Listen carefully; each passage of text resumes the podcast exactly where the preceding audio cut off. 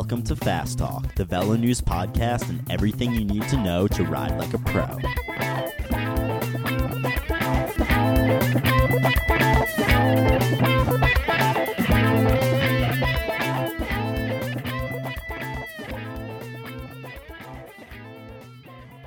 Awesome. We're sitting here on Trevor's almost porch on a beautiful day in Colorado. I was going to include it, but I said that.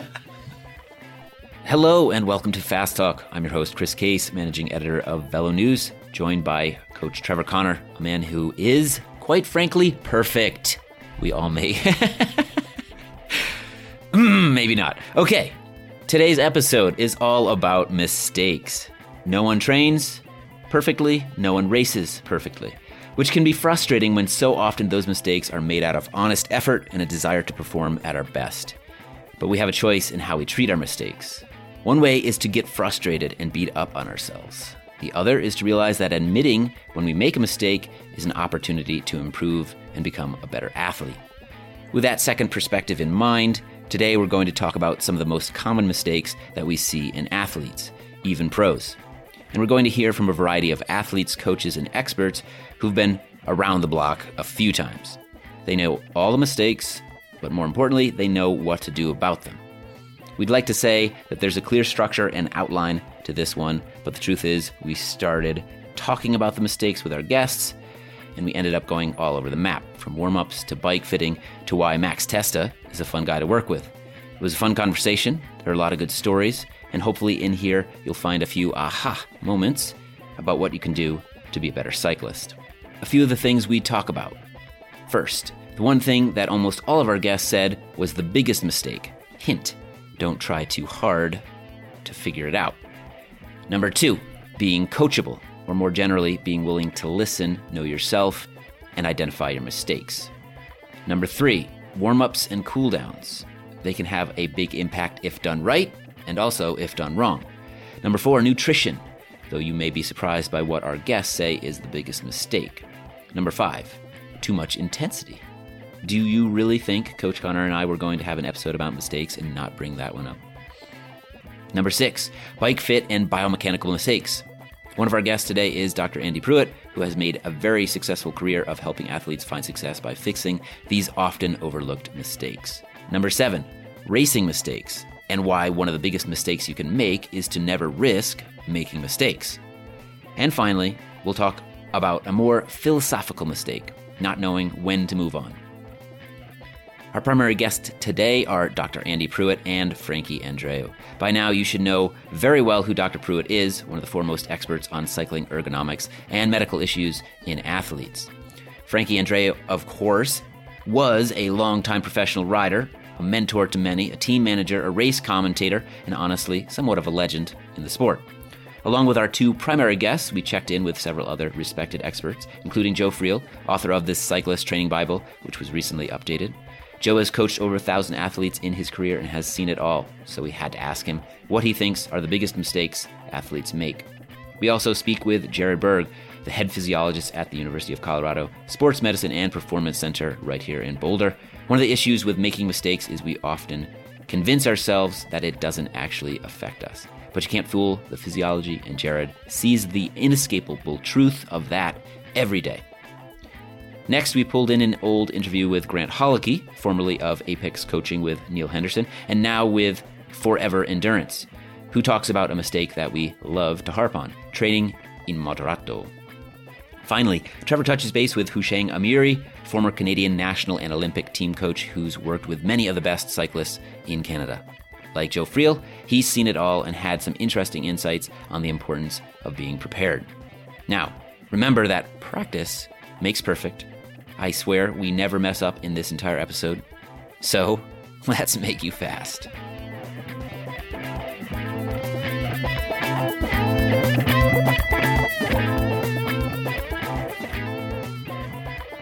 Today's episode is brought to you by Whoop.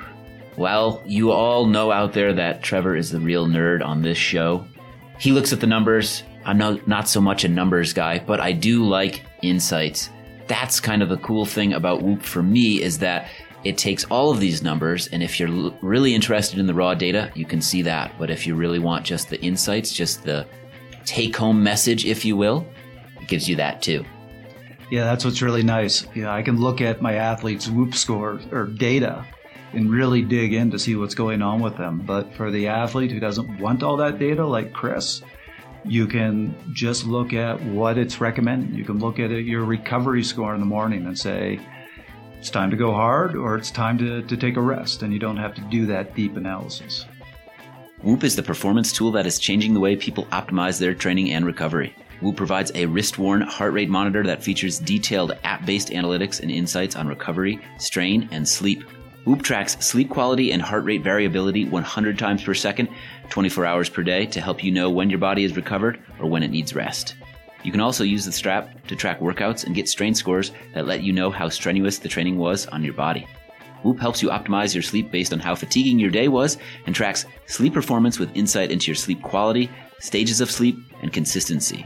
To make things better, Whoop just released the new Whoop Strap 3.0, which includes a suite of new hardware and app features. The Whoop Strap 3.0 now has 5 day battery life, an improved strap, and live heart rate monitoring. A handful of new in app features, including the new Strain Coach, improve the way you track and plan your training and recovery. Whoop has provided an offer for Fast Talk listeners to get 15% off their purchase with the code FASTTALK. That's F A S T T A L K. Just go to whoop.com, that's W H O O P.com, and use code FASTTALK at checkout to save 15% off and optimize the way you train.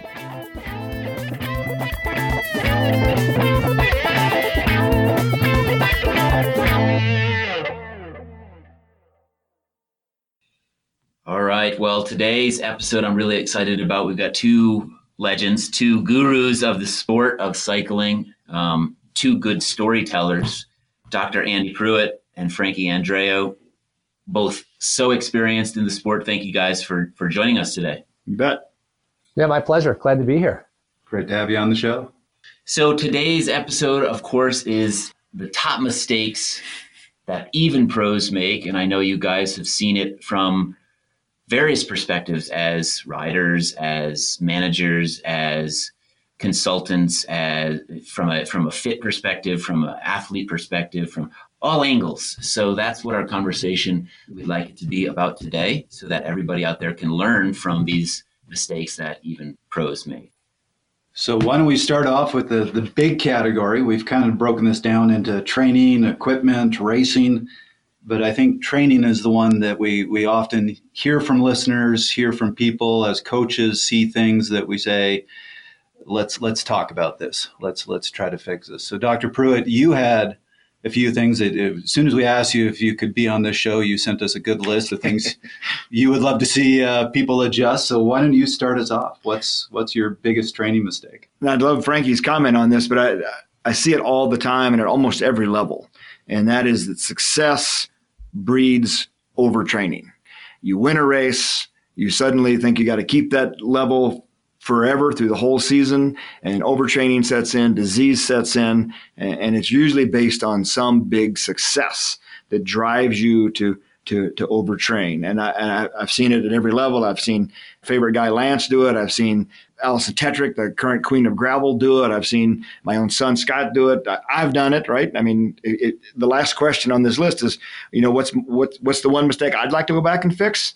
And, I was so overtrained for the my Paralympic appearance in 1988. I, I was so overcooked, I, I, couldn't get out of my own way. A month before that, however, I, I could do anything I wanted to do.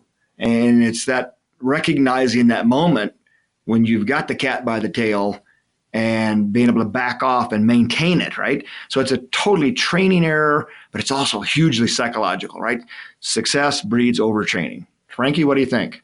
No, I agree. You know, when you when you brought this subject forward, the first thing came into my mind as biggest mistake is overtraining. Rest is the most important part of any training plan, and it's very hard to get any cyclist or any professional to kind of ingest to to believe. And so when you're doing so many races, if you're doing a long stage race like the tour, you tend to get into a state of overtraining. But just when you're out training, getting ready for events, you're always thinking about what the other guy is doing. You're always thinking about trying to do more, and it catches up with you, and you end up digging yourself into a hole. And instead of building, you're tearing yourself down. And I've seen it happen many times when I was a director with uh, the riders that they they get caught up into the training and as you had mentioned dr pruitt you know that success they just want to you know things are going great so if i do more it's going to go even better and then it ends up backfiring on everybody but you know at the tour everybody's in the same state of overtraining so there, there's a fairly level playing field after the first week is that not right no, it is right. And, and you know, one of the key things with leading into a big long race is like making sure you're extremely rested going into that event. And so I would definitely take, you know, a week of rest leading in, even to the fact of maybe losing some fitness to make sure that I'm as rested as possible so that when I start, uh, I can, you know, perform well. And, you know, in my own experience, I found like a, a sign for me when I was overtrained is that I couldn't dig deep. I couldn't suffer. I couldn't like hold that threshold of just like, you know, hanging on, hanging on, hanging on. I could suffer for a little bit and then my legs would completely blow up and it would happen, you know, relatively quickly. And so it took me years to be able to figure it out. And that's that's another thing is just you know about learning your body, looking for those signs that are indications like, hey, something's not right here. And when I couldn't like dig in and really suffer, uh, even from a criterium to a road race to on a mountain, I knew I knew things were in trouble and I needed to rest. And then, and again, you know, to tell someone to say, hey, you need to take a week off, you need to take a week and a half off and rest. It just they don't listen. They, it doesn't make sense. They just they want to play a, a, game of catch up, and so it becomes very difficult. And I see that a lot of times also with my riders when they crash and they get injured, and they're so they're you know they're off their bike for a week or whatever trying to recover, and then all of a sudden they're like, all right, I'm feeling good again, and they just jump in and they go full bore and they just dig themselves into a hole instead of gradually kind of building up that training. So, Frank, most of the listeners of this are, are not Cat ones or pros or, or tour riders. And right now, the, the new Gran Fondo thing, the gravel thing, even Hout Route. Hoot Hoot. Route. Get on how to say this. uh, uh, which is more of a stage race platform, right, for the for the amateur. How how how do you suggest that they peak for a one day race like nationals or a one day big grand Fondo in your neighborhood versus signing up for a multi day uh, Sufferfest. I mean, so the the way the the amateur needs to peak or rest for those is different. What do you suggest? Well, I mean, I don't see much difference in getting ready for a one day or getting ready for a three day. I mean, a three day it, it's a little bit more. So I mean, you know, you might need a, a couple more days of rest leading into uh, a three day event another common mistake, I mean, not changing subjects, but on the same note, is something that it took me a while to realize is that a big mistake I find for a lot of riders is taking a complete rest day the day before the event. They think they're going to come into the event then and feeling a lot better. And what I, what I found in, with my riders is that you end up not feeling good. It's like your body forgot, like your body goes into shutdown mode. It goes into rest mode. And so the next day on your race day or your event day, you don't feel that good. And I find, you know, it's better to take, you know, three days of rest let's just say it was a Tuesday, Wednesday, Thursday. Friday, do a couple hours. And if you're racing on Sunday, Saturday, do a couple intervals, something short to kind of get your body like to open itself up, to kind of reawake, like, hey, we're still going so that when you get to event day, you actually still feel good. And I see this applies, I think, like you mentioned, it doesn't matter if you're a pro, a cat one, a cat three, or just beginning. All of this applies to everybody. And I think if you're leading into an event or something, don't take a complete day off the day before an event. That would be one advice that I would have for anyone. I actually saw a great study on this where they, they looked at um, Olympic medalists in multiple endurance sports, um, how they prepped for their, their big event. And what they found was a week before, so starting about 14 days out from the event, that week you would see most of these athletes take a, a rest day, often multiple rest days. But that six, five, six, seven days before their actual event, they would not take a single day off. Some of those days would be very easy, but they would never just take a full day off it's not just cardiovascular either. Uh, the, the musculoskeletal system uh, doesn't necessarily like that complete time off. Uh, right. The musculotendinous units and all those things, they they become accustomed and they become flexible. They become accustomed to taking nutrients in and, and then let, titrating them out. So it's not just cardiovascular; it's also musculoskeletal the, that that need for keeping the motor open. I was going to say I didn't I didn't know the reason why. I just know that if I took the day off before, I was horrible the next day. And so you, you, you make that you make that mistake. You know, you make that mistake once, you make that mistake twice, and it's like, all right, I figured it out. I'm listening to my body. It's like, look, I need to ride leading up to the event. Not it doesn't have to be super long. It doesn't have to be super intense, but I need to keep moving. Joe Friel, author of the Cyclist Training Bible, has probably worked with over a thousand athletes in his career. So we thought he'd have a great insight into mistakes riders make. We couldn't help notice that his number one mistake seems an awful lot like Dr. Pruitt's and Frankie Andreu's. What are some of the big training mistakes that you see athletes make that even the pros make? Yeah, I've I've seen this happen with with pros. The most most common mistake I see is the athlete coming concerned that they've got to make a lot of gains in a short period of time, fitness wise, for race for an upcoming race.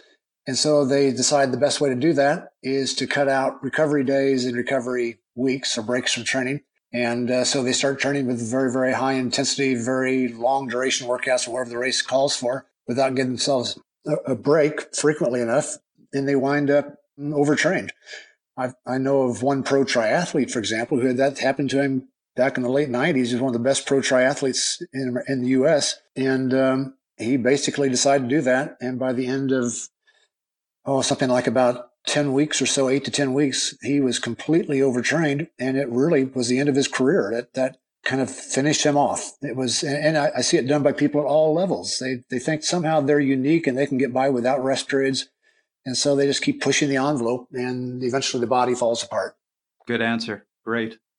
Let's get back to the show and talk about another area of common mistakes the warm up and cool down.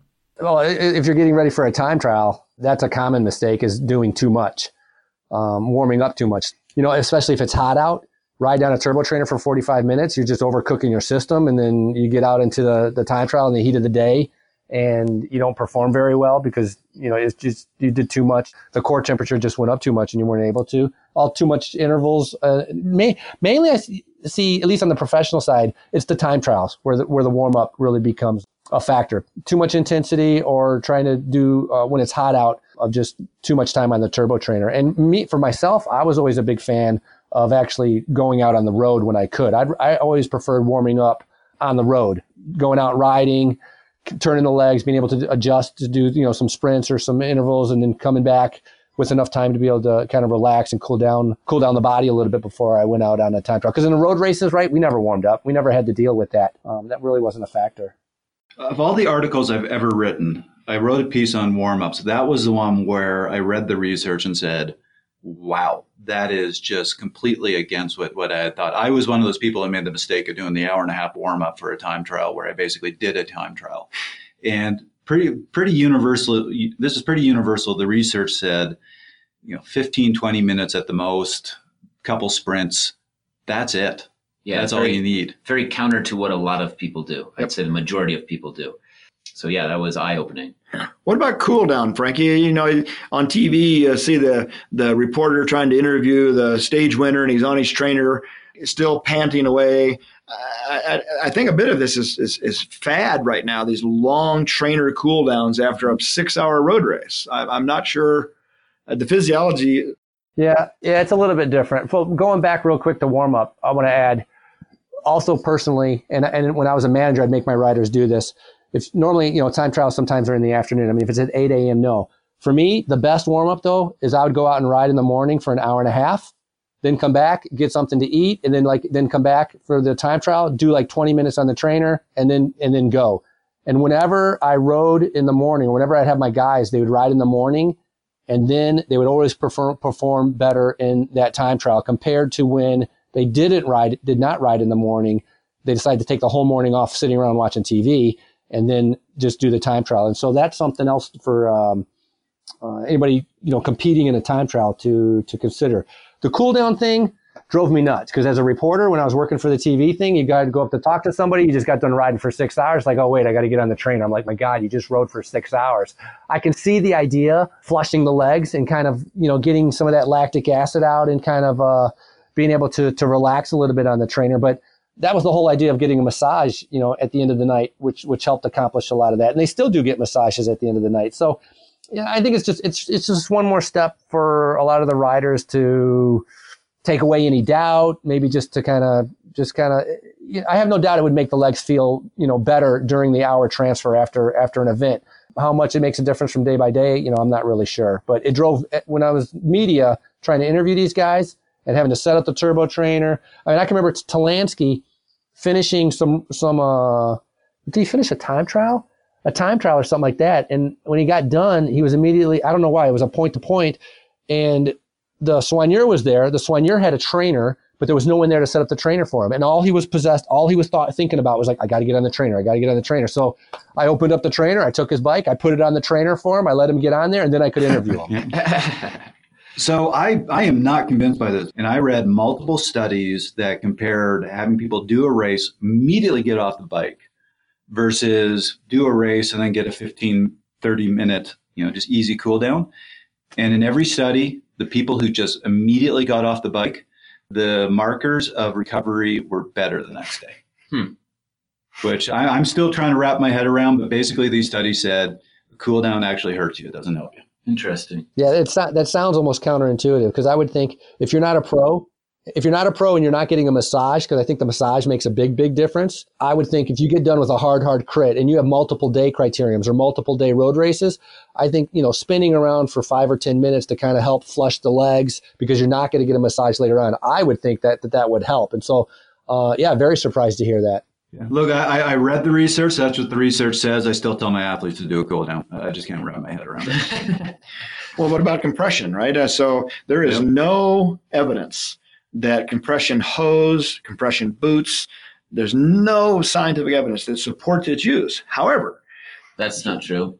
oh, then you then I need to see it. Yeah, I will send it. So I two pieces on recovery, and I, I hated these pieces because everything I said to do for recovery, the evidence wasn't Hmm. there. The only thing that consistently came up, and this is very recent research, Okay. as, as having recovery benefits was compression.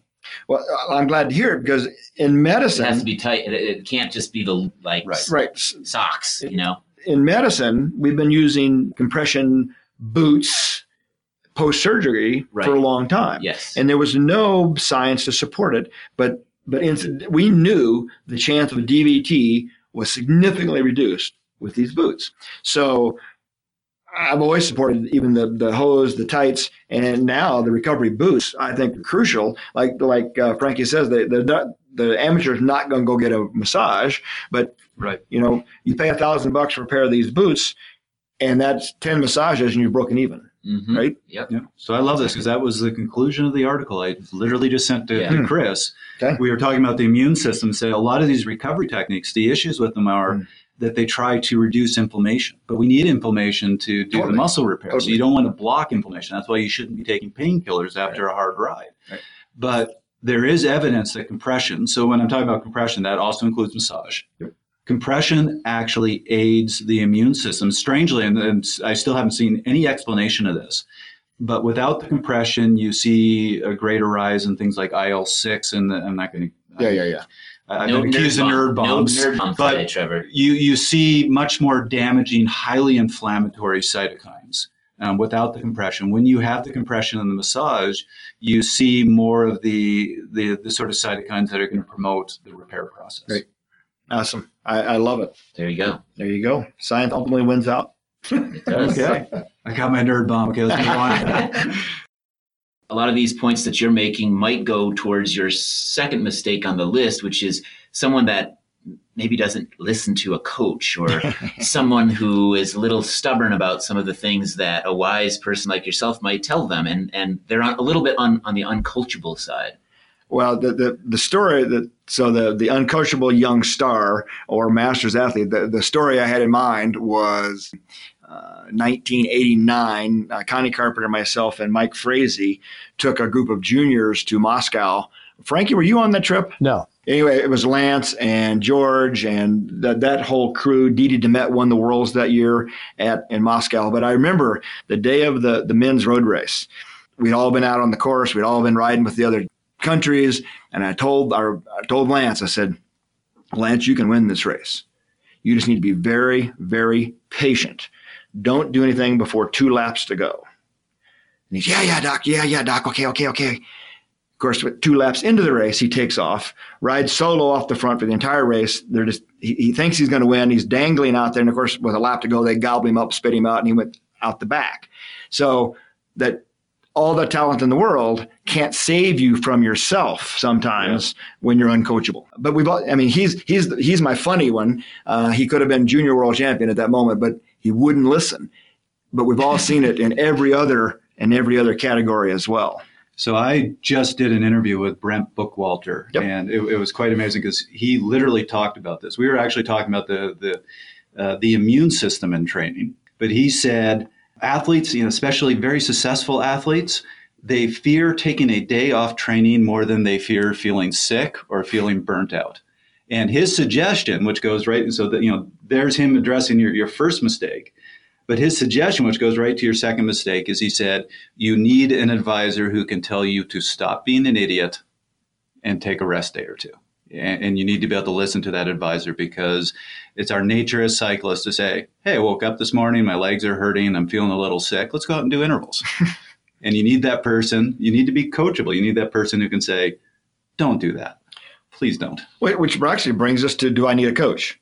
Does And we it- did a whole episode on this, Yeah. actually. it- uh, the greatest thing about a coach is it gives the athlete a reason to take a day off. They, they, I, I can't ride today. My coach told me not to, or I told, I was told to go easy today. So you know, it give it gives you a, a, a purpose. It gives you a, an excuse, if you will, to uh, do what you may not necessarily do, but you're doing it because you paid this coach this. And, and so I think having a coach is crucial. Frankie, did you have a coach throughout your career, or were you self-coached, or was it a mix? No, kind of a mix, but mostly self-coached. But I think having a coach is it's really good because you can bounce ideas off of the coach and you get a second opinion. And as you know, like Brent Bookwalter was saying, you know, when you're an elite athlete, it's just go, go, go, and you're afraid. And very much, I can remember as a racer, taking a day off was extremely hard to do. You felt guilty. You felt like you were falling behind. You you know, and and you just didn't want to get into that situation.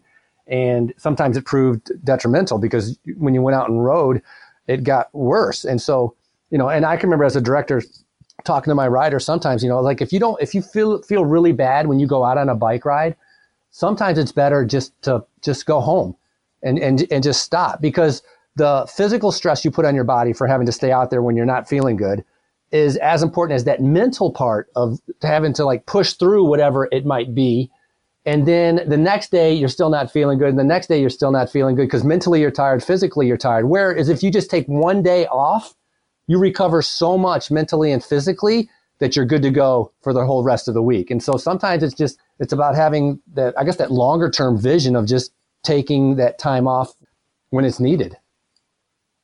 It, can go the other way too. You worked with, you know, Max Testa, obviously. well max was uh max helped me with coaching for sure Yeah. So uh, did, did you did he ever test you, uh, did, put you through his physiological test and tell you what your training zones were, et cetera? yeah all, all the time yes I'll tell you a funny story. So I was trying to recruit Max to come to Boulder to practice here. So obviously he ended up going to um, UC Davis instead of Boulder. But we were so he and I were working. He would come to Boulder for a month, and and one day a week he'd test athletes at, at our office and. Oh, I can't remember who it was. One of the ONCE riders was actually visiting Steamboat for a self-imposed training camp. So he comes to Boulder. Max is testing him. He does a skinfold test for his body fat, does, and he keeps looking over at me, winking at me and he would pinch the guy, you know, and, and then he's putting him through the test. Oh man, you, at, the, at the end of the test, he said, you know, you, you really suck today. And, and, and here's your numbers, you know, you're, you're, you're fat and you're slow. And the guy's looking at him going, I've been training like crazy. Max, what's the deal? And Max is winking at me the whole time. So Max writes up his report, sends the guy off to go train. The truth of the matter is the guy was quite fit.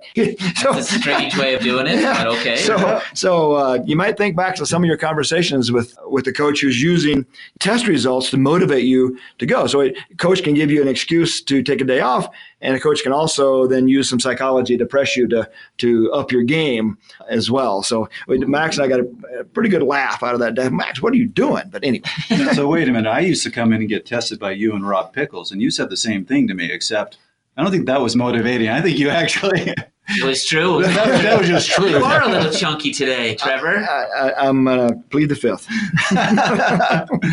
Actually, the best thing you ever said to me is you just looked at my my MRI and you went, "You look like you're in your 40s, Trevor."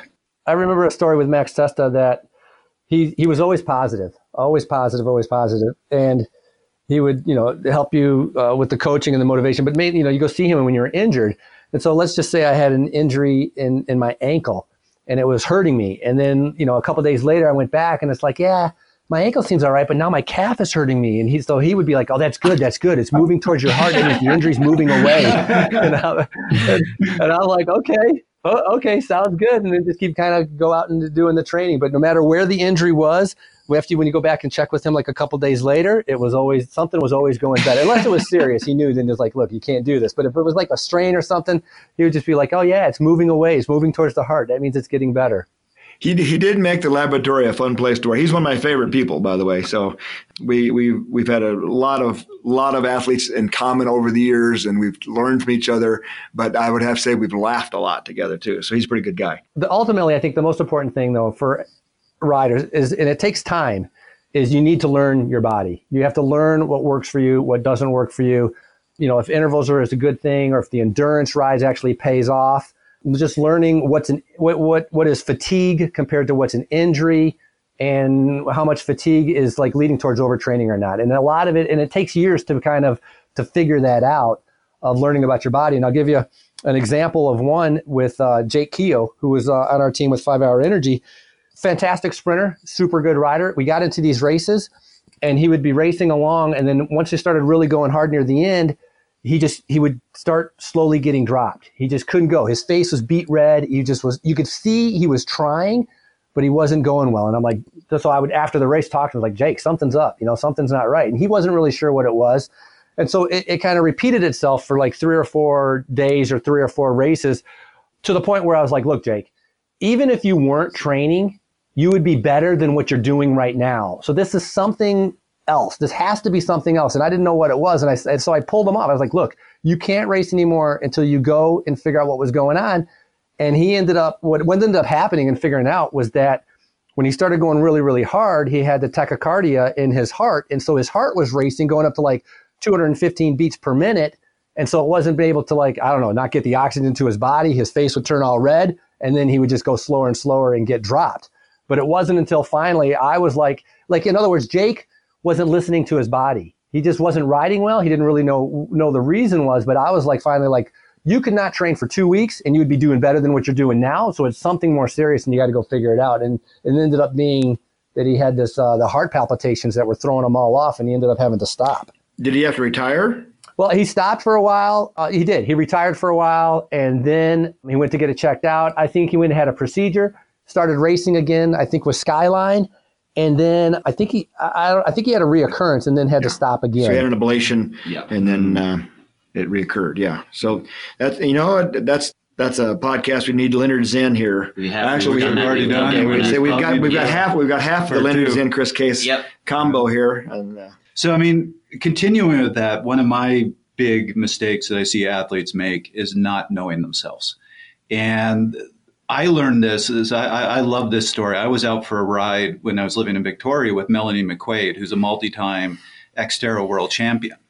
And we were doing hill repeats. And after she did a couple, we're sitting there at the bottom of the hill, and she just looks at me and goes, Trevor, I effing suck. and it was, you know, she wasn't trying to say I'm having a bad day. She didn't make any excuses. She was testing herself and just said, I'm not where I need to be. And she went home that day and she redid her race calendar so that her season started a little later. She redesigned her training, got herself back on course, and she won worlds again that year. And I truly believe if she hadn't faced herself that day and tried to convince herself she was on course, she wouldn't have had a successful season. It's really critical that you always, whether you like it or not, you need to face yourself. You need to know where you're at. And I think that's part of being an uncoachable athlete yep. is when athletes don't want to hear what the coach is saying to you. So always be honest with yourself. Right. Coach might be not be telling you what you like, but they are telling you what you need to hear. And from an educated perspective, um, most of the time, right? Most of the time. You know, there's a piece of this we haven't talked about yet, and that's nutrition and avoiding fad diets and getting too thin. And uh, those are all part of being that uncoachable athlete or not knowing yourself, right? I mean, you remember Rudy uh, oh on, on, that only ate carrots. He had orange skin. It was it was the craziest thing. We went to every restaurant. He would not order anything. Yeah. And it was because he had this theory that if you can't see the kitchen, mm. you can't see what they're cooking, so it's not safe food. The only time the entire trip he ordered any food was we were out in the middle of the desert and there was this really sketchy looking burrito truck. they all went, looked at it and went, that's scary. He went over there and ordered three burritos because he could see the kitchen. But he did not eat. Yeah, He So- was 98 pounds. Uh, yeah, and, and of course he failed, right? I mean, Yep. he, he failed big time early in the season, and, and never to be seen again. So That that sounds like it's well beyond uncoachable. That sounds like a mental health issue at that point. actually, I don't want to throw him under the bus. Yeah, I won't, I mention, mean, I won't that- mention his last name here, but yes, he ended up needing a lot of psychological, Sure. So he had a severe concussion. Mm. which is a whole nother podcast. Yeah. You could, Yes, it is. you can also take it to the next level with cyclists that eat uber healthy, which which which is good. And so what happens is if you're if you're traveling to events, you have to eat out.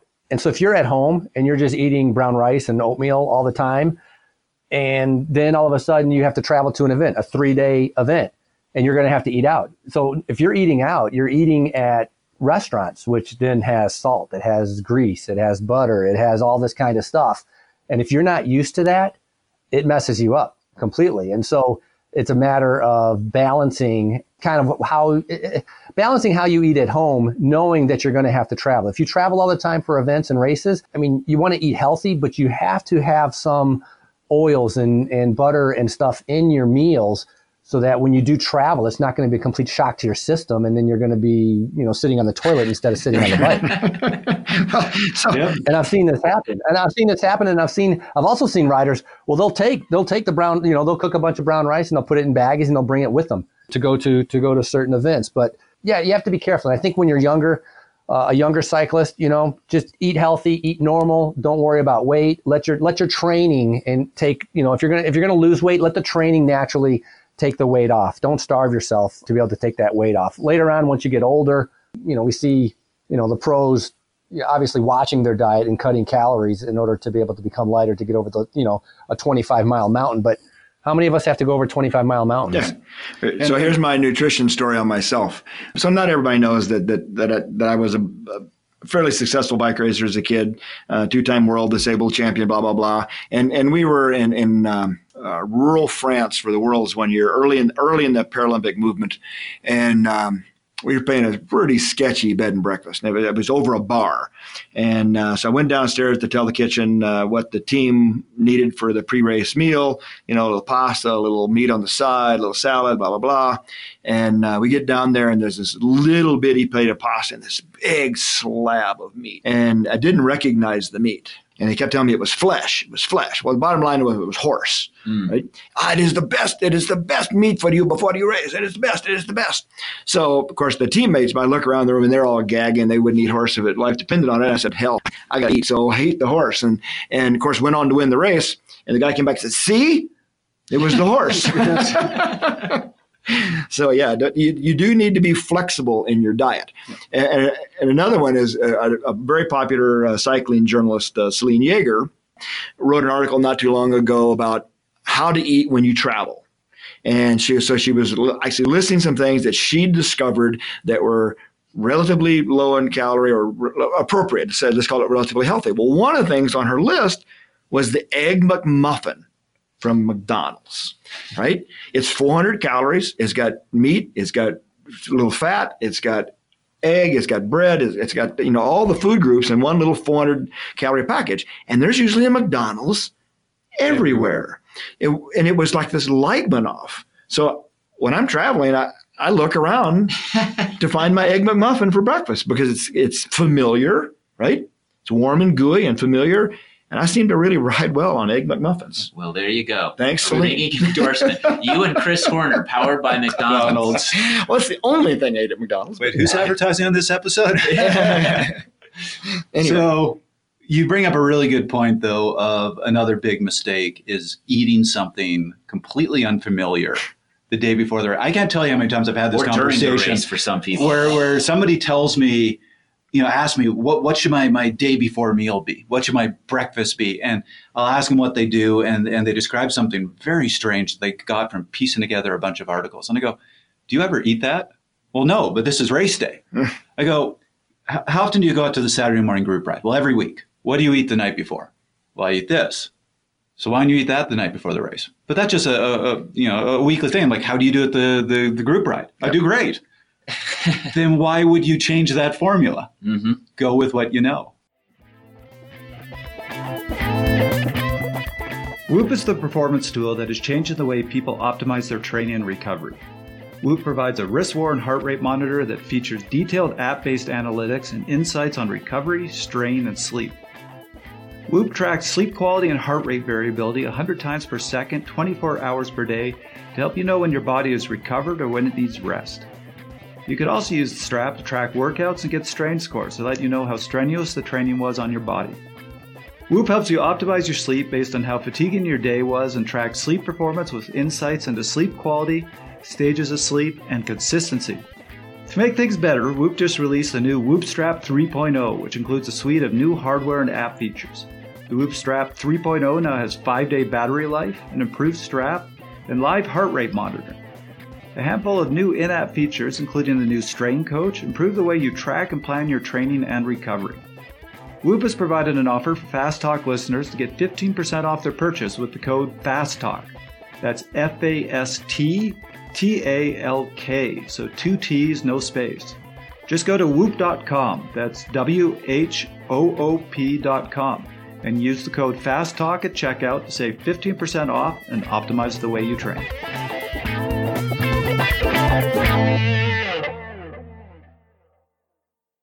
But I did have one mistake I wanted to bring up, which is that getting too focused on the details, Mm-hmm. particularly because we get a lot of questions of very, very minute details about training zones or particulars of interval work.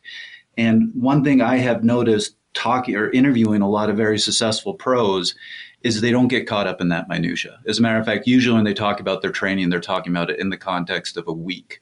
They're talking about in the context of a training block. Mm-hmm. And no particular, whether the intervals went great or didn't go very well, they don't get too worked up on that. They get more worked up on, am I going in the right direction? Did the week come together very well? So I think a big mistake is, is getting too focused on the trees and forgetting the forest. What do, what do you guys think? I think that's pretty simple. I mean, I think you're right. We have to. It's not a day. It's not a week. It's a whole lot longer program, and you you've got to see every tree in the forest. Yeah, I mean, I, I I agree. It's that overall, it's that overall picture, you know. And the thing is, too, with a lot of riders, it's like cycling in your training program. It's like it's like building a foundation. You build that base. You know, you do those early season miles, and you do some some threshold intervals leading up towards the events. Not every event is going to go good. You're going to have off days. You're going to have off weeks. But you have to remember. What you have to kind of remember is that everything you're doing is building on itself, which is going to pay off later on. So it's important to not get discouraged because you might have a bad week. We all have, not everybody, but I mean, you, everybody has a, a life going on, a family life, a social life, stress. All of this plays a factor in how you feel and how you kind of uh, adjust leading up to a race. And so sometimes it goes great, sometimes it doesn't. But if you've put in the work and you've put in the training through, you know, the months leading up to that, it might not be paying off right now, but later on it will pay off. And that's something that I try to relay when I was a manager to the riders is that if you put in the work, it's going to pay off a little bit later on. It sometimes it just takes a little bit longer until your body actually gets to that, you know, that, that perfect peakness of uh, fitness. Which brings me to kind of a new fad, right? So when I was young and, and training and, and even training myself and coaching other people, we said that, that you wanted to avoid no man's land, right? No man's land was you weren't going fast enough to get better and you weren't going slow enough to recover. You wanted to avoid no man's land. And now all of a given a sudden, new name. it's been given a new name called the sweet spot training. And I know local coaches are really, really into sweet spot. I, I don't have an opinion about it. I mean, it's, it's a lovely place to go ride. I've never tried just riding no man's land to make myself faster, but it's pretty popular right now.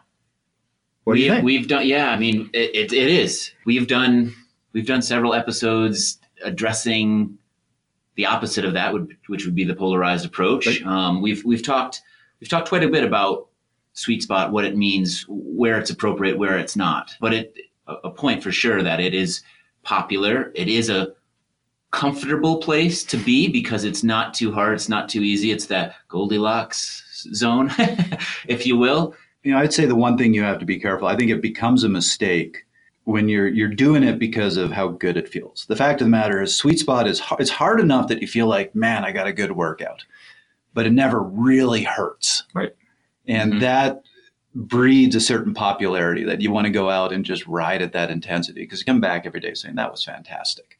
And if you don't race and you just want to feel good on the bike, I'd say sweet spot every day. Sure. But I think if you are trying to perform at your best, if you're looking at racing, I think there's a place for it, but not every day.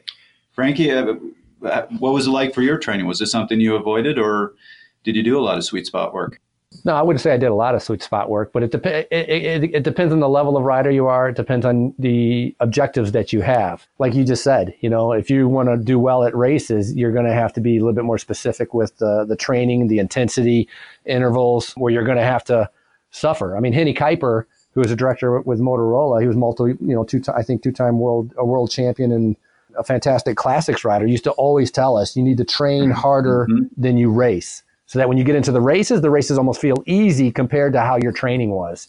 And so I think a little bit depends on uh, your your objectives. You know, sweet spot training, like you said, you, it feels good, and sometimes and sometimes there's a place for it, just to ride your bike, not have to chase the numbers, just kind of go ride your bike. But at other times, you need to be a little bit more focused on the numbers, or a little bit more focused on that intensity, if you want to be able to, you know, be if you want to keep moving up the ladder, let's say. Yeah, I, I was going to leave this till the end, but I, uh, your word objectives really is, is is right on the money. I think you got to decide why you ride your bike. Yep. You know, I've got a really good friend who's uh, he won the uh, the Veterans Tour de France. I can't remember what it's called, the Tour de Var, uh, back when I think he was 37 or 38 years old. He's now 70, 72. He rides every day. I mean, this guy is like the Energizer Bunny.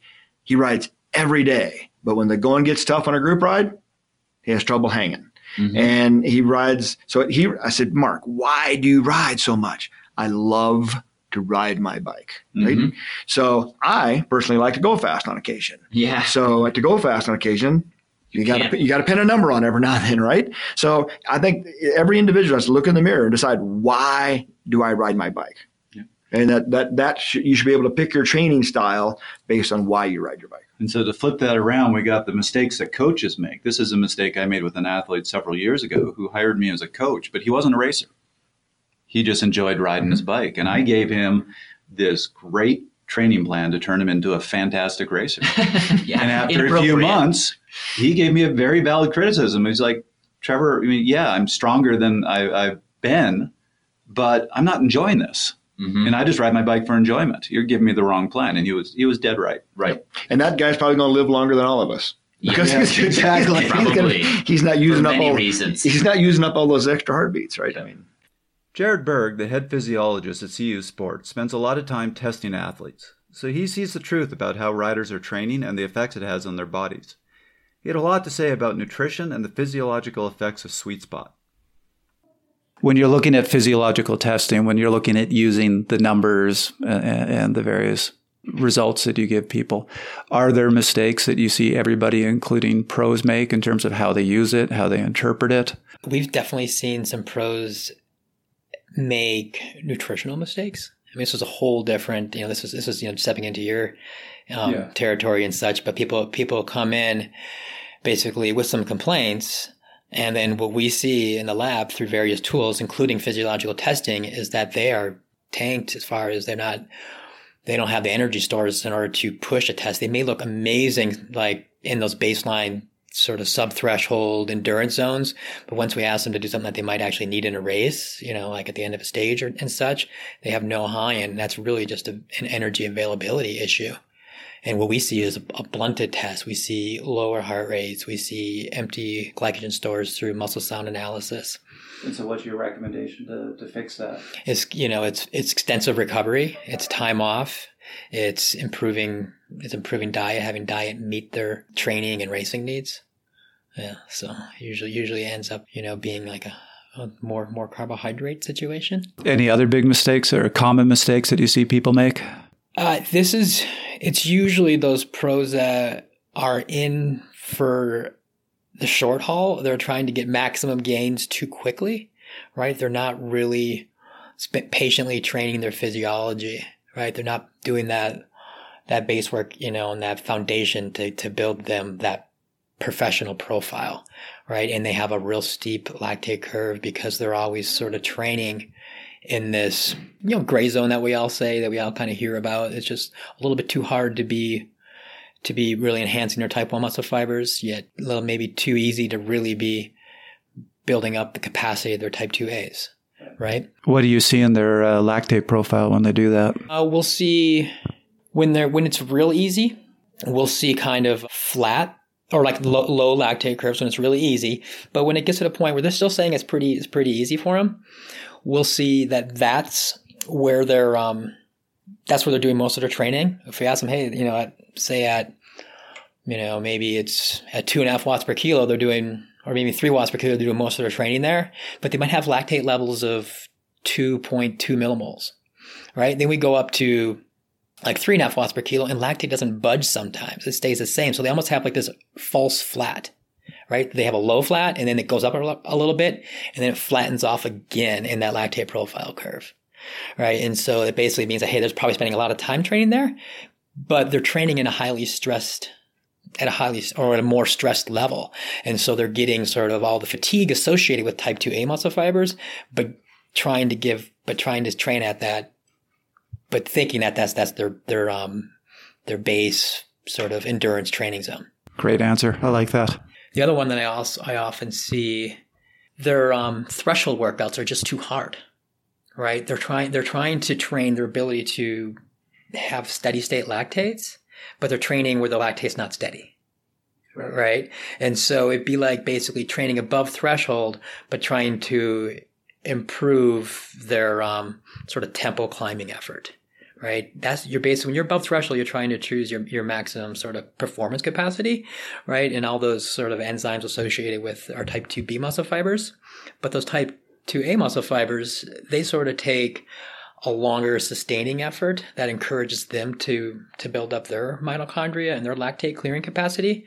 And so that's sort of that subthreshold. Some people call it sweet spot area. And so some people think they're training at sweet spot, but it's just too high. And that's one of the one of the key spots is to really understand sweet spot should be where it should be that maximum steady state lactate. And some of us are too far above that. My experience is that when people are actually training at threshold, they think it's too easy. They think it has to hurt a lot more than it does, so they avoid it. Yeah, and it's and it's the cool thing about when you're training right at you know at that ideal threshold spot where you're sort of pushing and trying to move that threshold. It's a spot that you should be able to hold for over an hour, and it should feel it should feel pretty good. But a lot of us are like really good on those 20, 30 minute FTP tests, but we don't have that endurance to support the, that effort for longer than that 20 or 30 minutes. Another common mistake that shows up in physiological testing is too much intensity. One of the things that you said, Frankie, about intensity caught my attention because we talk about that a lot on this podcast. Too much intensity. I I would venture to say that pros don't do too much intensity or aren't prone to that, but amateurs are prone to doing too much intensity. So, in terms of a mistake that people make, this is skewed more towards the amateurs and less towards the pros.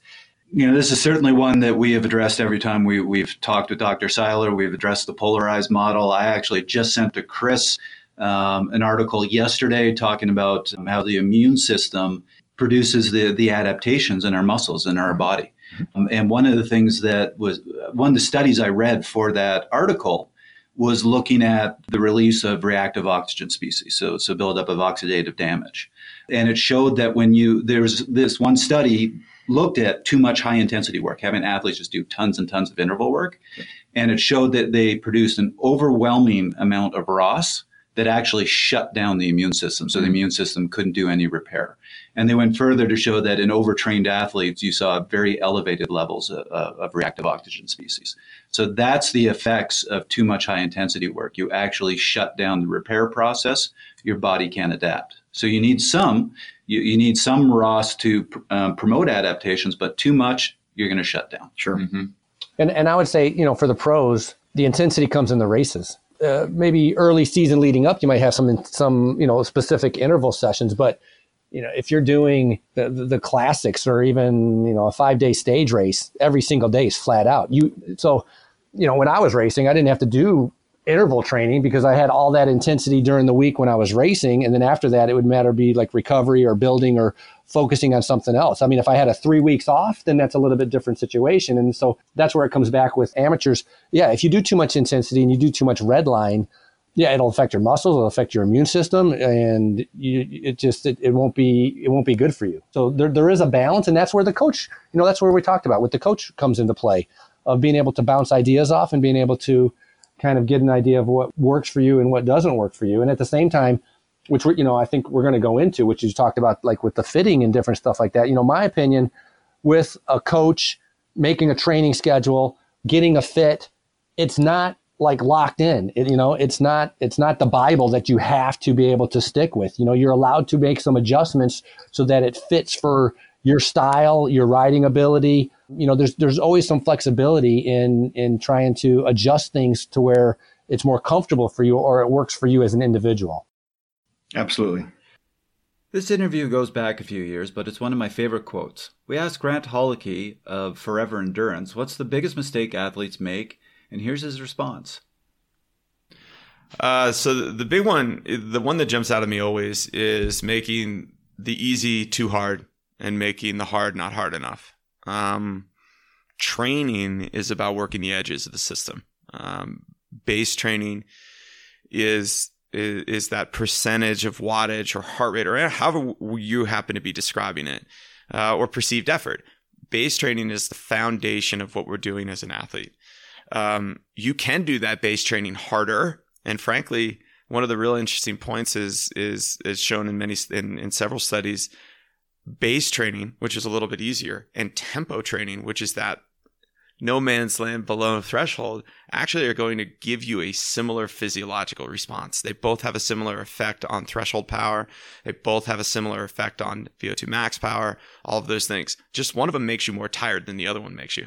So the more time we spend in tempo, the more time we spend in that no man's land. That's going to sap the legs. That's going to sap the body. Now, when we turn around on Wednesday and it's time to really just rail those threshold efforts or rail those VO2 max efforts, we tend to not have as much left in the legs. So the hard training gets diminished down a little bit. The easy training gets lifted up a little bit. And we live in that world as, as, uh, as Neal, my, my uh, partner at Apex Coaching describes as we live in moderato. We live in that medium place, and and we're not going to get that return out of that medium place. Make your hard efforts super hard, and make your base training and your easy days at base or super easy. Let's get back to the show and talk about some non-training related mistakes. Yeah. I think that's a good segue to turn it over to Dr. Pruitt and talk about some of those equipment mistakes, some of those position mistakes. position mistakes. And I know previously on this podcast you've told the story about Sylvain Chavanel and wanting his bike to look a certain way. I don't know if that's a good place to start.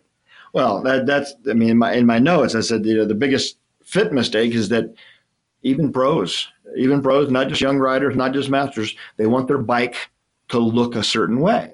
And and the key is the bike slam that stem. yep. Slam the stem all the way down.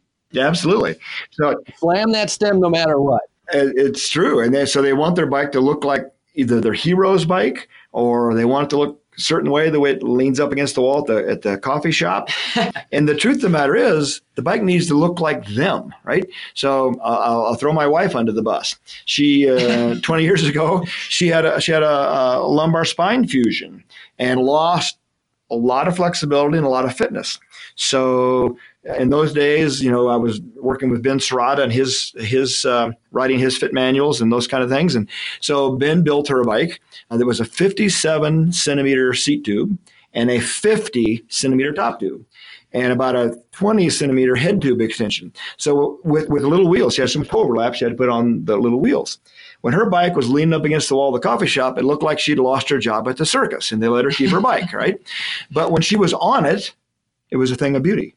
And she rode that bike for five years, got really, really fit, and is now she can ride an off the hook store bought bike. So that, but at that moment, that bike needed to look like her. Sylvain Chavanel that, that Chris mentioned, you know, he showed up at a, um, a fall camp in uh, Leuven, Belgium, 10 days after he'd had uh, a discectomy, a, a, spine surgery.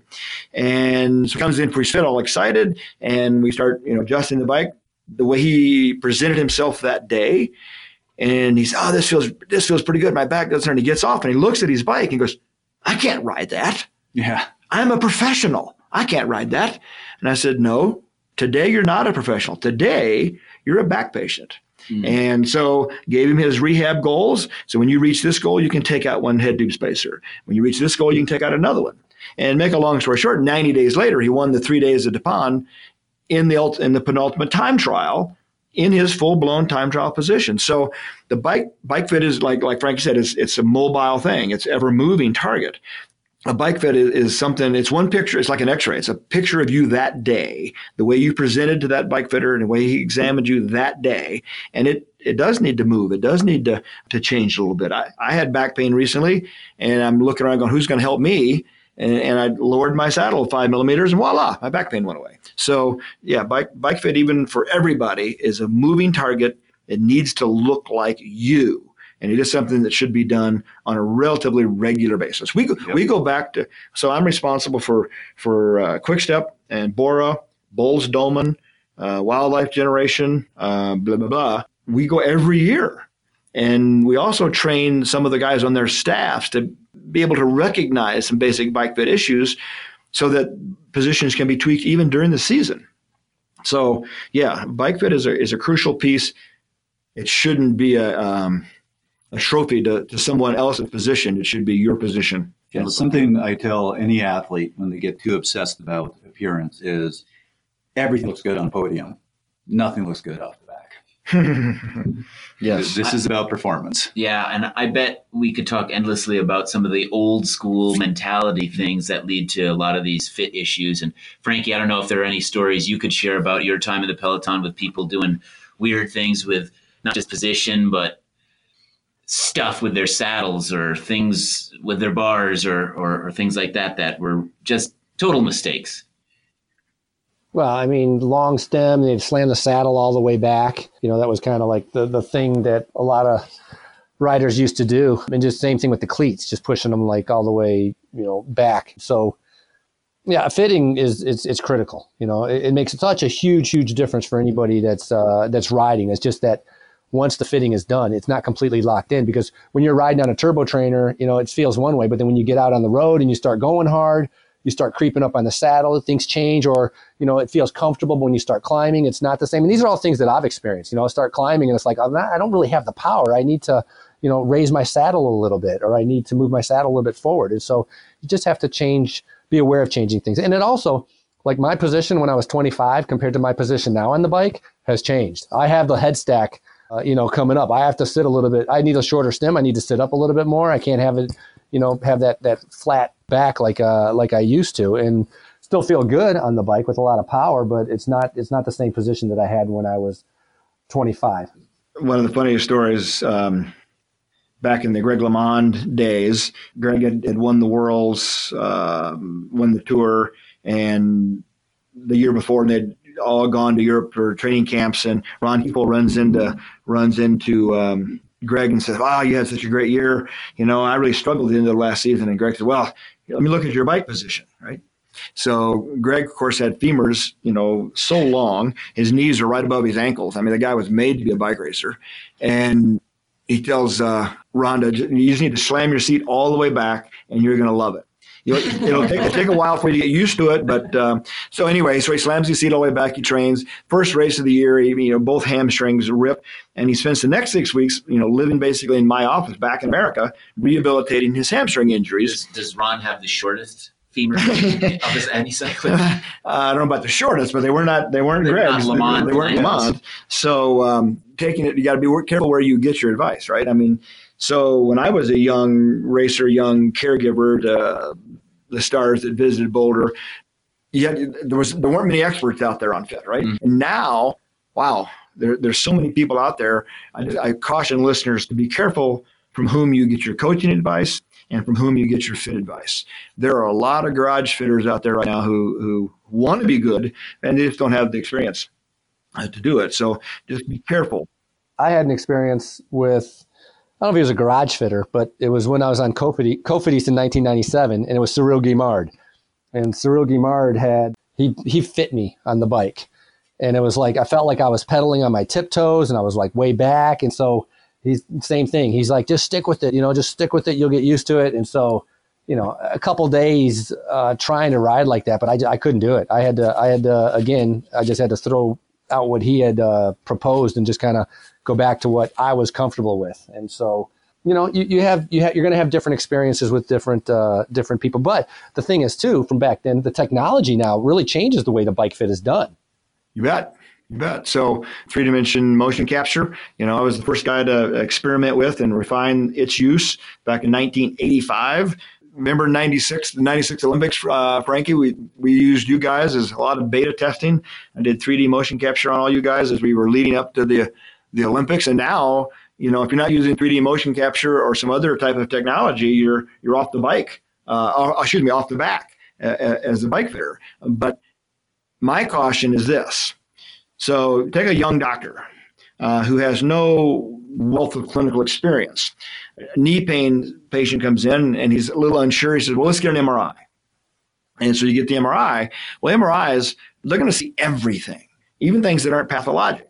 So suddenly you got medial knee pain as a cyclist, and the MRI says you got a torn medial meniscus. You're going to have a surgery that you don't need right? So you got to be careful with technology, over interpreting what you see. So I think that you need not only technology, but you also need that well trained, well experienced fitter who uses technology to augment that, that customer experience, not relying on the technology to provide the customer experience.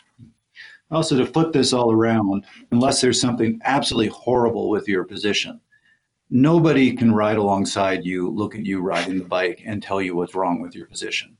And, and be a little untrusting if somebody tries to do that. Certainly don't ask anybody to do that. Every now and then, though, Trevor, I'm out on the road. I'll just, you can, I'll, I'll you can see the things that are wrong. I bet. Oh my God! I, I'll ride up and I'll tap on the shoulder, and say, "Excuse me, you don't you don't know me, but but I can help you if you want. Yeah, you need to explore this opportunity anyway. So, like you said, with the bike fitting and the technology, you know, I mean, sometimes some people you know, I have a buddy that I ride with. He has like a kind of a natural kind of twitch in his knee. You know, like top of the stroke, it comes out and it comes back in. And with other people, there's other different kind of scenarios where they they just have a certain riding style where you have to be careful. Like, you know, you're not necessarily you're trying to trying to fit them to make them more comfortable and make it a good position, but you're not necessarily going to fix.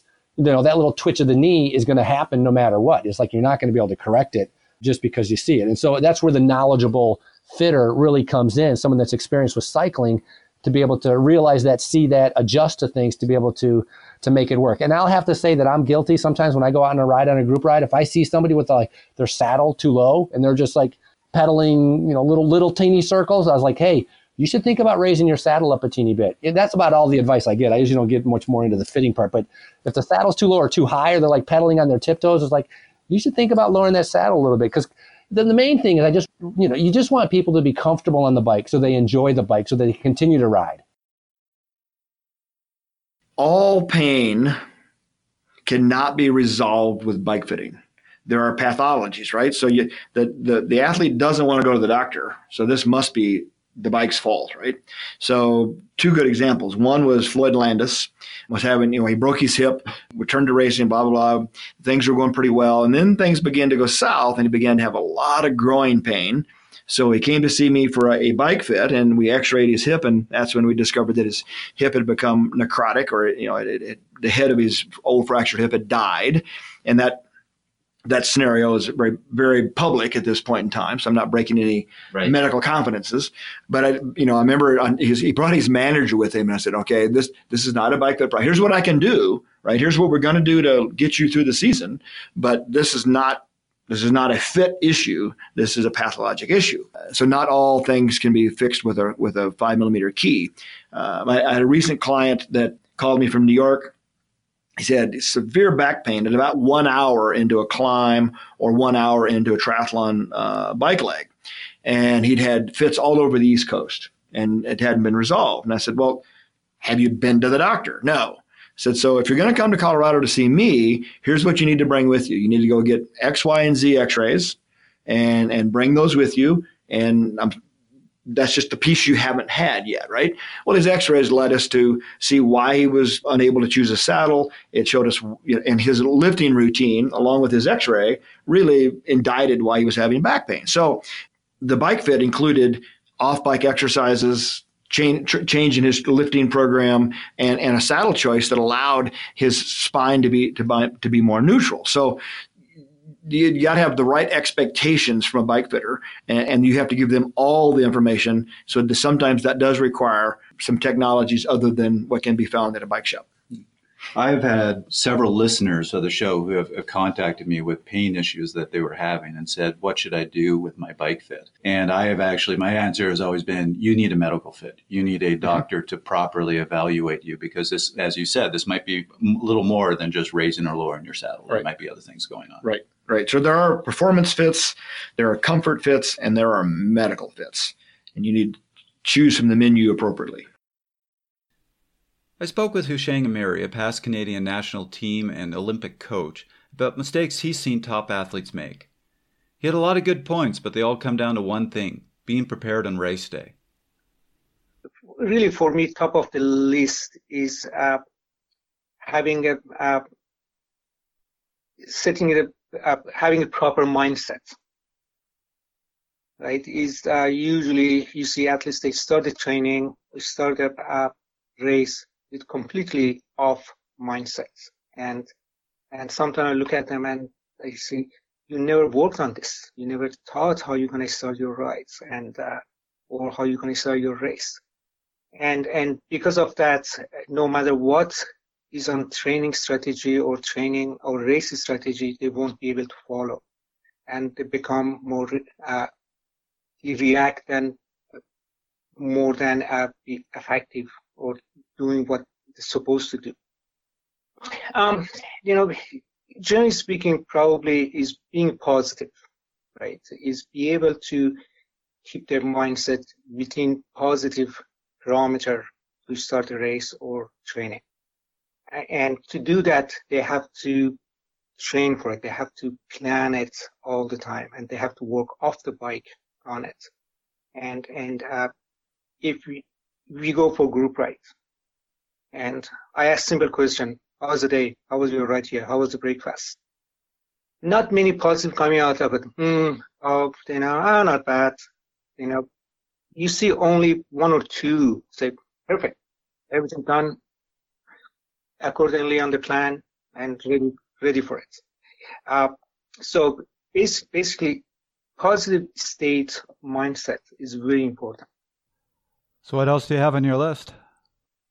Next is um, many athletes they follow really their what they're good at it. They forget about their weaknesses, and and that's human nature. We don't want to talk about the weaknesses. We're just going to go after our uh, strength. And uh, cycling is a sport. No matter who they are, they are good climbers. They're good time trialists. They have you know good flat road cyclists, good descender. All of those has to be trained.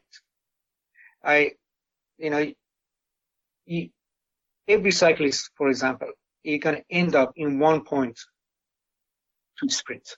Even if they're not sprinter, they're maybe only climber time trials, but they're going to end up in one point sprint. And I don't see any of them They're doing any sprinting, any training for sprinting. Oh, we, we are not a sprinter. But you may climb with someone and you're going to beat him on the finish line if you don't know how to do it. And then we uh, go training descending. How many of how many cyclists really pay attention? What's the proper descending, or let's train on descending. Environment helps. I mean, if they are in area that there is no uh, significant descent, they won't learn it. But so it really here is they are not training all the uh, all the skills required skills for cycling. And there's a big list of it, as I said, from climbing, descending, sprinting, time trialing, and everyone has to know at least the basics of it, how to do it. Yep. That makes sense? Absolutely. These are all very good. And and the other things when it comes to benchmarking, also understanding understanding um, the race demand, what it takes to be able to finish top 10 on first stage of the, that's example of, uh, of uh, both. What are the requirements, right?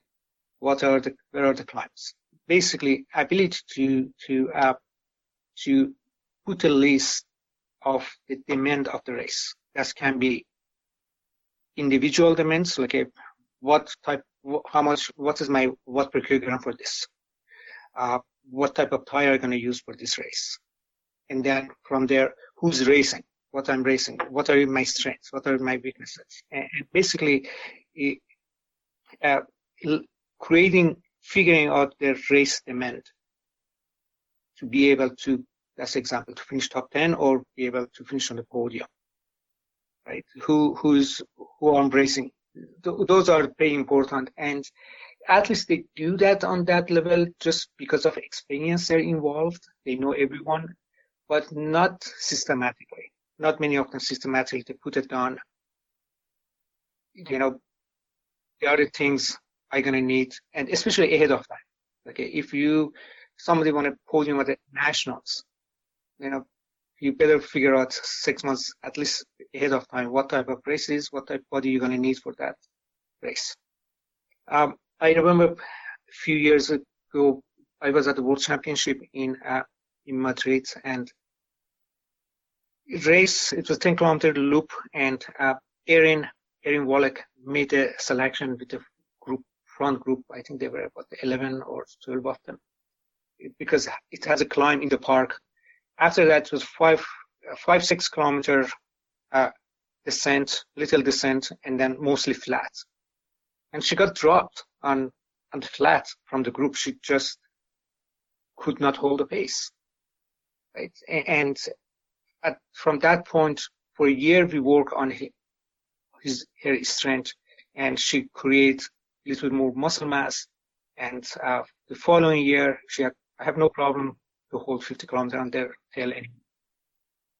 But again, it's just knowing what's the demand of the race is very important, and not many people really thinking about it. In my own experience, my always I thought I'm a, being pursued a time trialist. Always I thought uh, I am I'm a good flat road cyclist when I was training. And my very first race in Europe,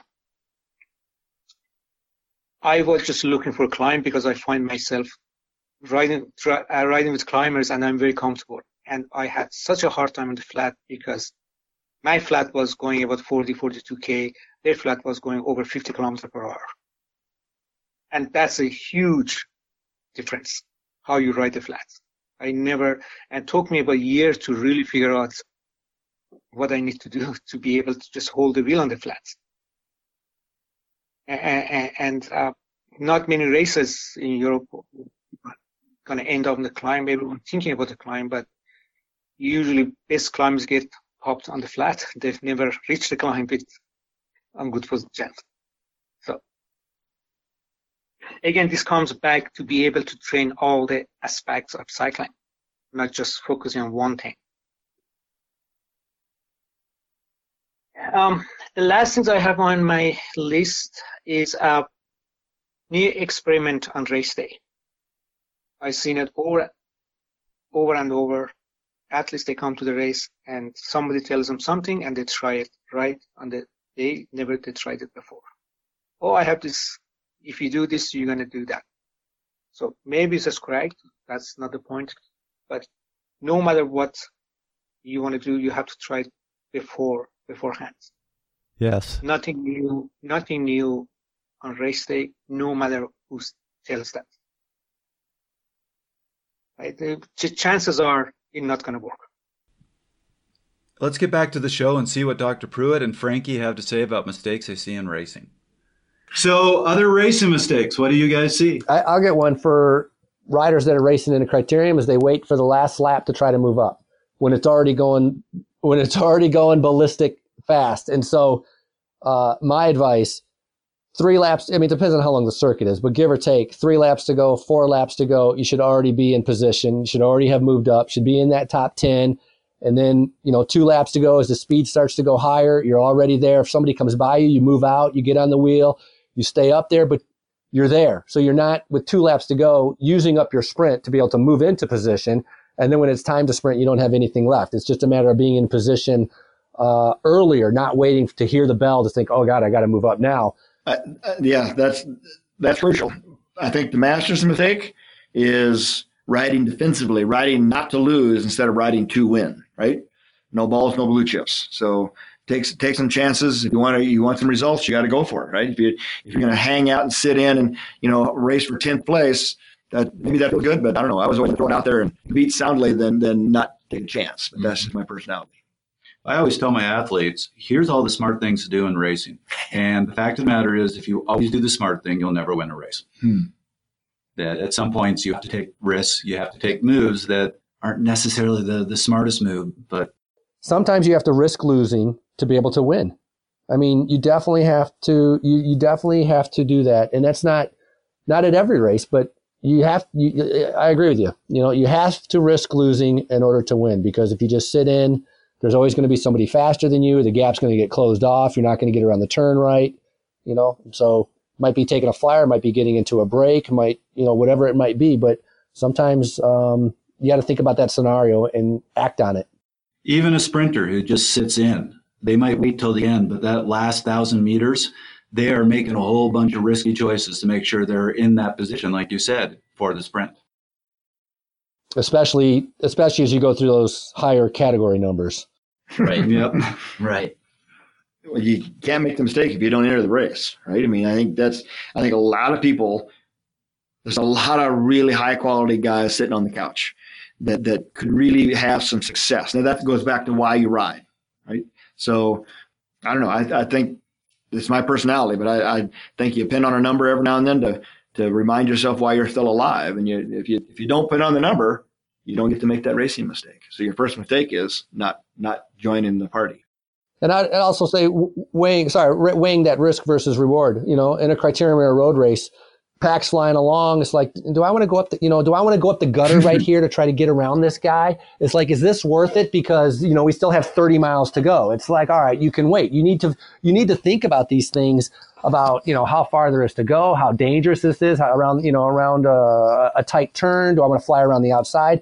So there, there's a lot to think about when you're in a race. Unlike, you know, do I want to shoot this gap or not, depending on how much you're going to kind of gain for it. But then also, like, you know, if things go sideways, how much risk there is in like crashing. And so, you know, that risk versus reward is something that I think you need to kind of, that riders need to, to think about during the race. You know, you, you, you, you can't just ride around and just kind of move up whenever you want. There's a lot to think about tactics, strategy, risk versus reward. There's a lot going on in races. Comes back to one of the things that I often make a mistake at, which is not having enough patience. Honestly, I, uh, primarily I race cyclocross, but road racing to me becomes boring if I'm just sitting in. So I make the mistake of not being patient enough and going and being overly aggressive. Those two things I think go, sometimes go hand in hand. You can get a lot more, uh, you can have a lot more success if you have 5% more patience sometimes.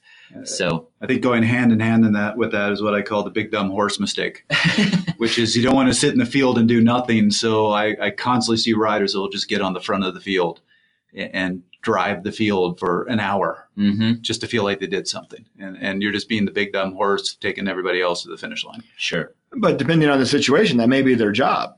Yeah. I mean, if you're domestique and you're, that's your job. Yeah. yeah. And there's guys that are really good at it. I would also, I, and, and also it depends on your objectives for a race. I think if you pin or if, you know, if you're racing a good amount, I don't think it's healthy to put the pressure on yourself to try to think about how to win every single race you go to. I think you should take some races and use them kind of as an experience or as a training. In other words, like if a break goes up the road, you're going to try to bridge across a gap to see how, how big of a gap you can get across. Or you're going to attack and try to get away to try to get into the breakaway. Or in the beginning of the race, you're going to try to go with each of the moves to get into a break. Because as you had just mentioned, you know, that patience game of just sitting in and waiting to try to do something just at the end can get a little bit boring. And so a way to be able to mix it up and also take some pressure off yourself so that you don't have that kind of paralyzing kind of, I have to try to, I have to win today. I have to win today. It's like pick your goals, pick your races that you want to win and, you know, sit, ride smart for those. But in other races, just go have fun. Just go race your bike. Go and tear it up. Like just, you know, even if you're racing just to make some other guy lose, by all means, go and have fun with it and go at it and attack and bridge gaps and do what, do, you know, do whatever you want to do. But mix it up. You know, don't take every race like it's the world championships and you, you know, you're sitting in trying to be patient because you're not going to, you know, you're not going to improve. And a good way to improve is to kind of mix it up in races. I had a race. I just wanted to get a workout. So I, I went to this kid who I'd been helping out a little bit and said, I'm riding for you today. And I spent two hours on the front of the field killing myself for him to get my workout. I didn't care if I, I got a result or not. We got to close to the final lap. He had his mom in the feed zone. She handed him a Safeway bag with four full water bottles in it, which he grabbed with his arm all the way out, and he literally just fell over to the side as soon as he was holding that. and was out. So so much for all the work I did for him. But so let me let me rephrase what I was saying about the big dumb horse. I helped out a, a team. I, I was their coach in Toronto, and I would see the guys get on the front and blow themselves up. And I would ask them later, why did you do that? And they just kind of go, I just couldn't think of anything else to do.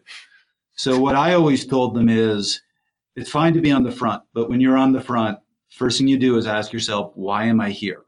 And if you can't come up with a good reason, get off the front. Masters racing can be pretty defensive. So everybody's always waiting for somebody else to go to the front. Mm-hmm. So, you know, there's usually the similar candidate's going to find himself on the front week after week. Mm-hmm. So patience there pays off because actually it's not a mistake. It's something I would suggest people do, and that's travel to race.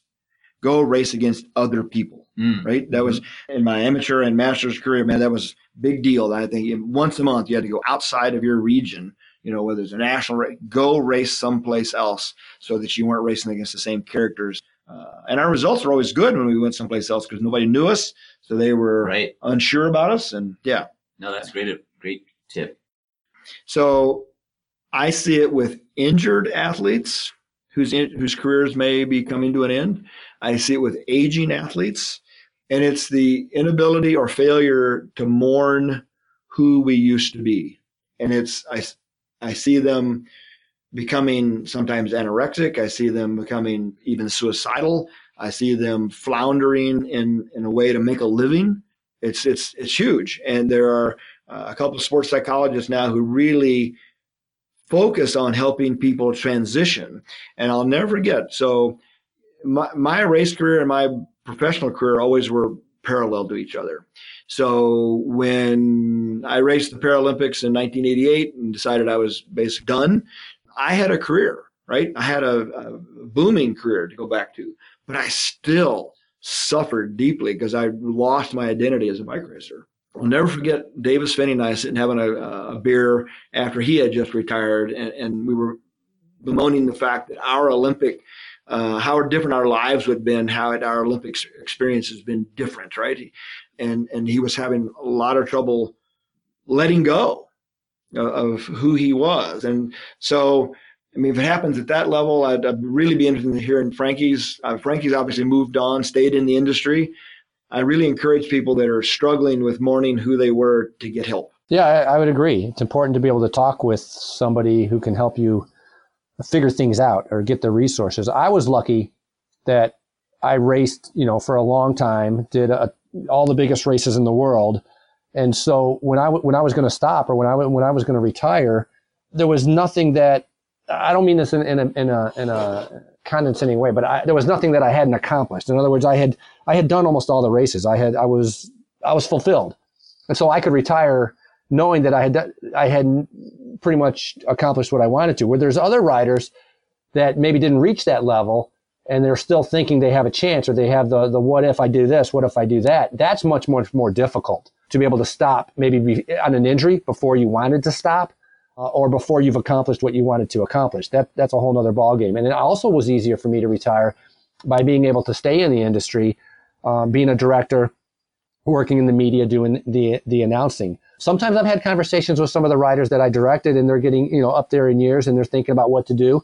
And you know, I have to have a conversation with them. It's pretty much just telling them you can still race. You just have to switch that mentality of being a pro and just race for fun you know start doing something else start looking you know uh, a job or whatever your your hobby or your interest is or, and spending a little bit more time doing that but you can continue to ride it's just a matter of switching off the that pro mentality of just ride your bike for fun when you get into a race race for fun and of course they can't immediately do that they get into the race and they still have that very competitive nature and that's the thing you talk about with Davis Phinney. certain riders have that competitive nature and they're not able to turn it off no matter what and so becomes it becomes very individual on, on each case. You know, there's, there's not one kind of blanket strategy that can work for everybody. what I would add to that is this kind of goes back to knowing yourself and knowing your your reasons and intentions for racing. If you're hmm. and I'm not talking about whether you're pro or whether you're amateur, I'm talking about whether you're doing it for positive reasons or negative reasons. There are motivators that are healthy and there are motivators that aren't so healthy. If you're doing it for fun, that's great. If you're doing it for your health, that's great. If you're doing it because you're you know, experimenting with your limits as an athlete. That's a good reason for doing it. If you're doing it because you only generate value as a human being or feel some self worth mm-hmm. because you did good at did well at a bike race, then I think you're doing it for the wrong reason because that's not going to ever sustain a healthy healthy lifestyle.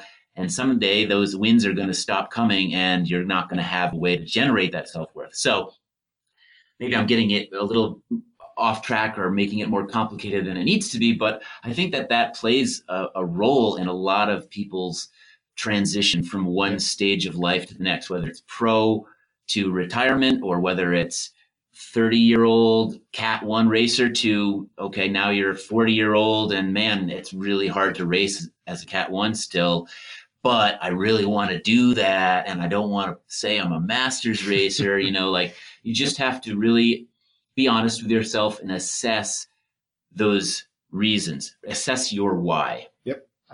So that goes back to you know you, we're going to kind of tie this up with the one mistake you can fix, and and that's decide why you ride.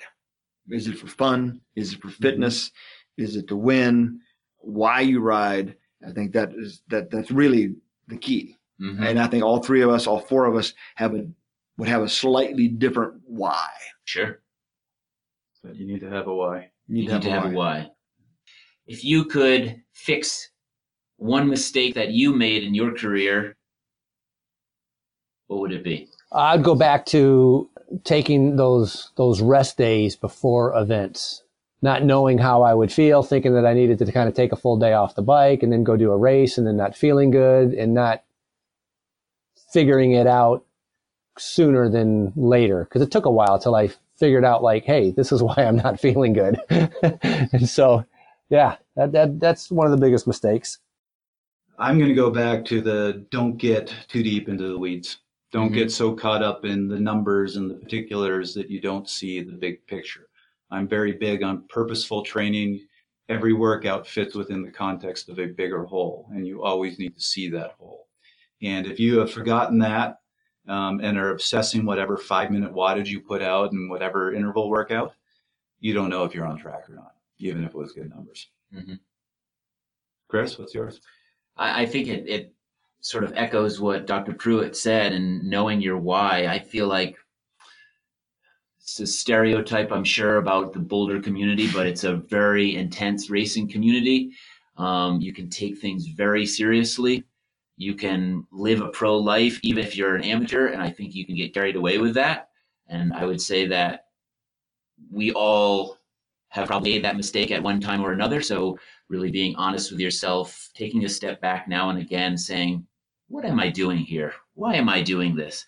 I do have a child. I do have a job. I do have a life outside of this sport. I don't need to be taking this these risks or I don't need to be training this much or I don't need to be counting these calories or whatever the case may be and really trying to make it that pure joy bringing it back to the pure joy of riding a bike.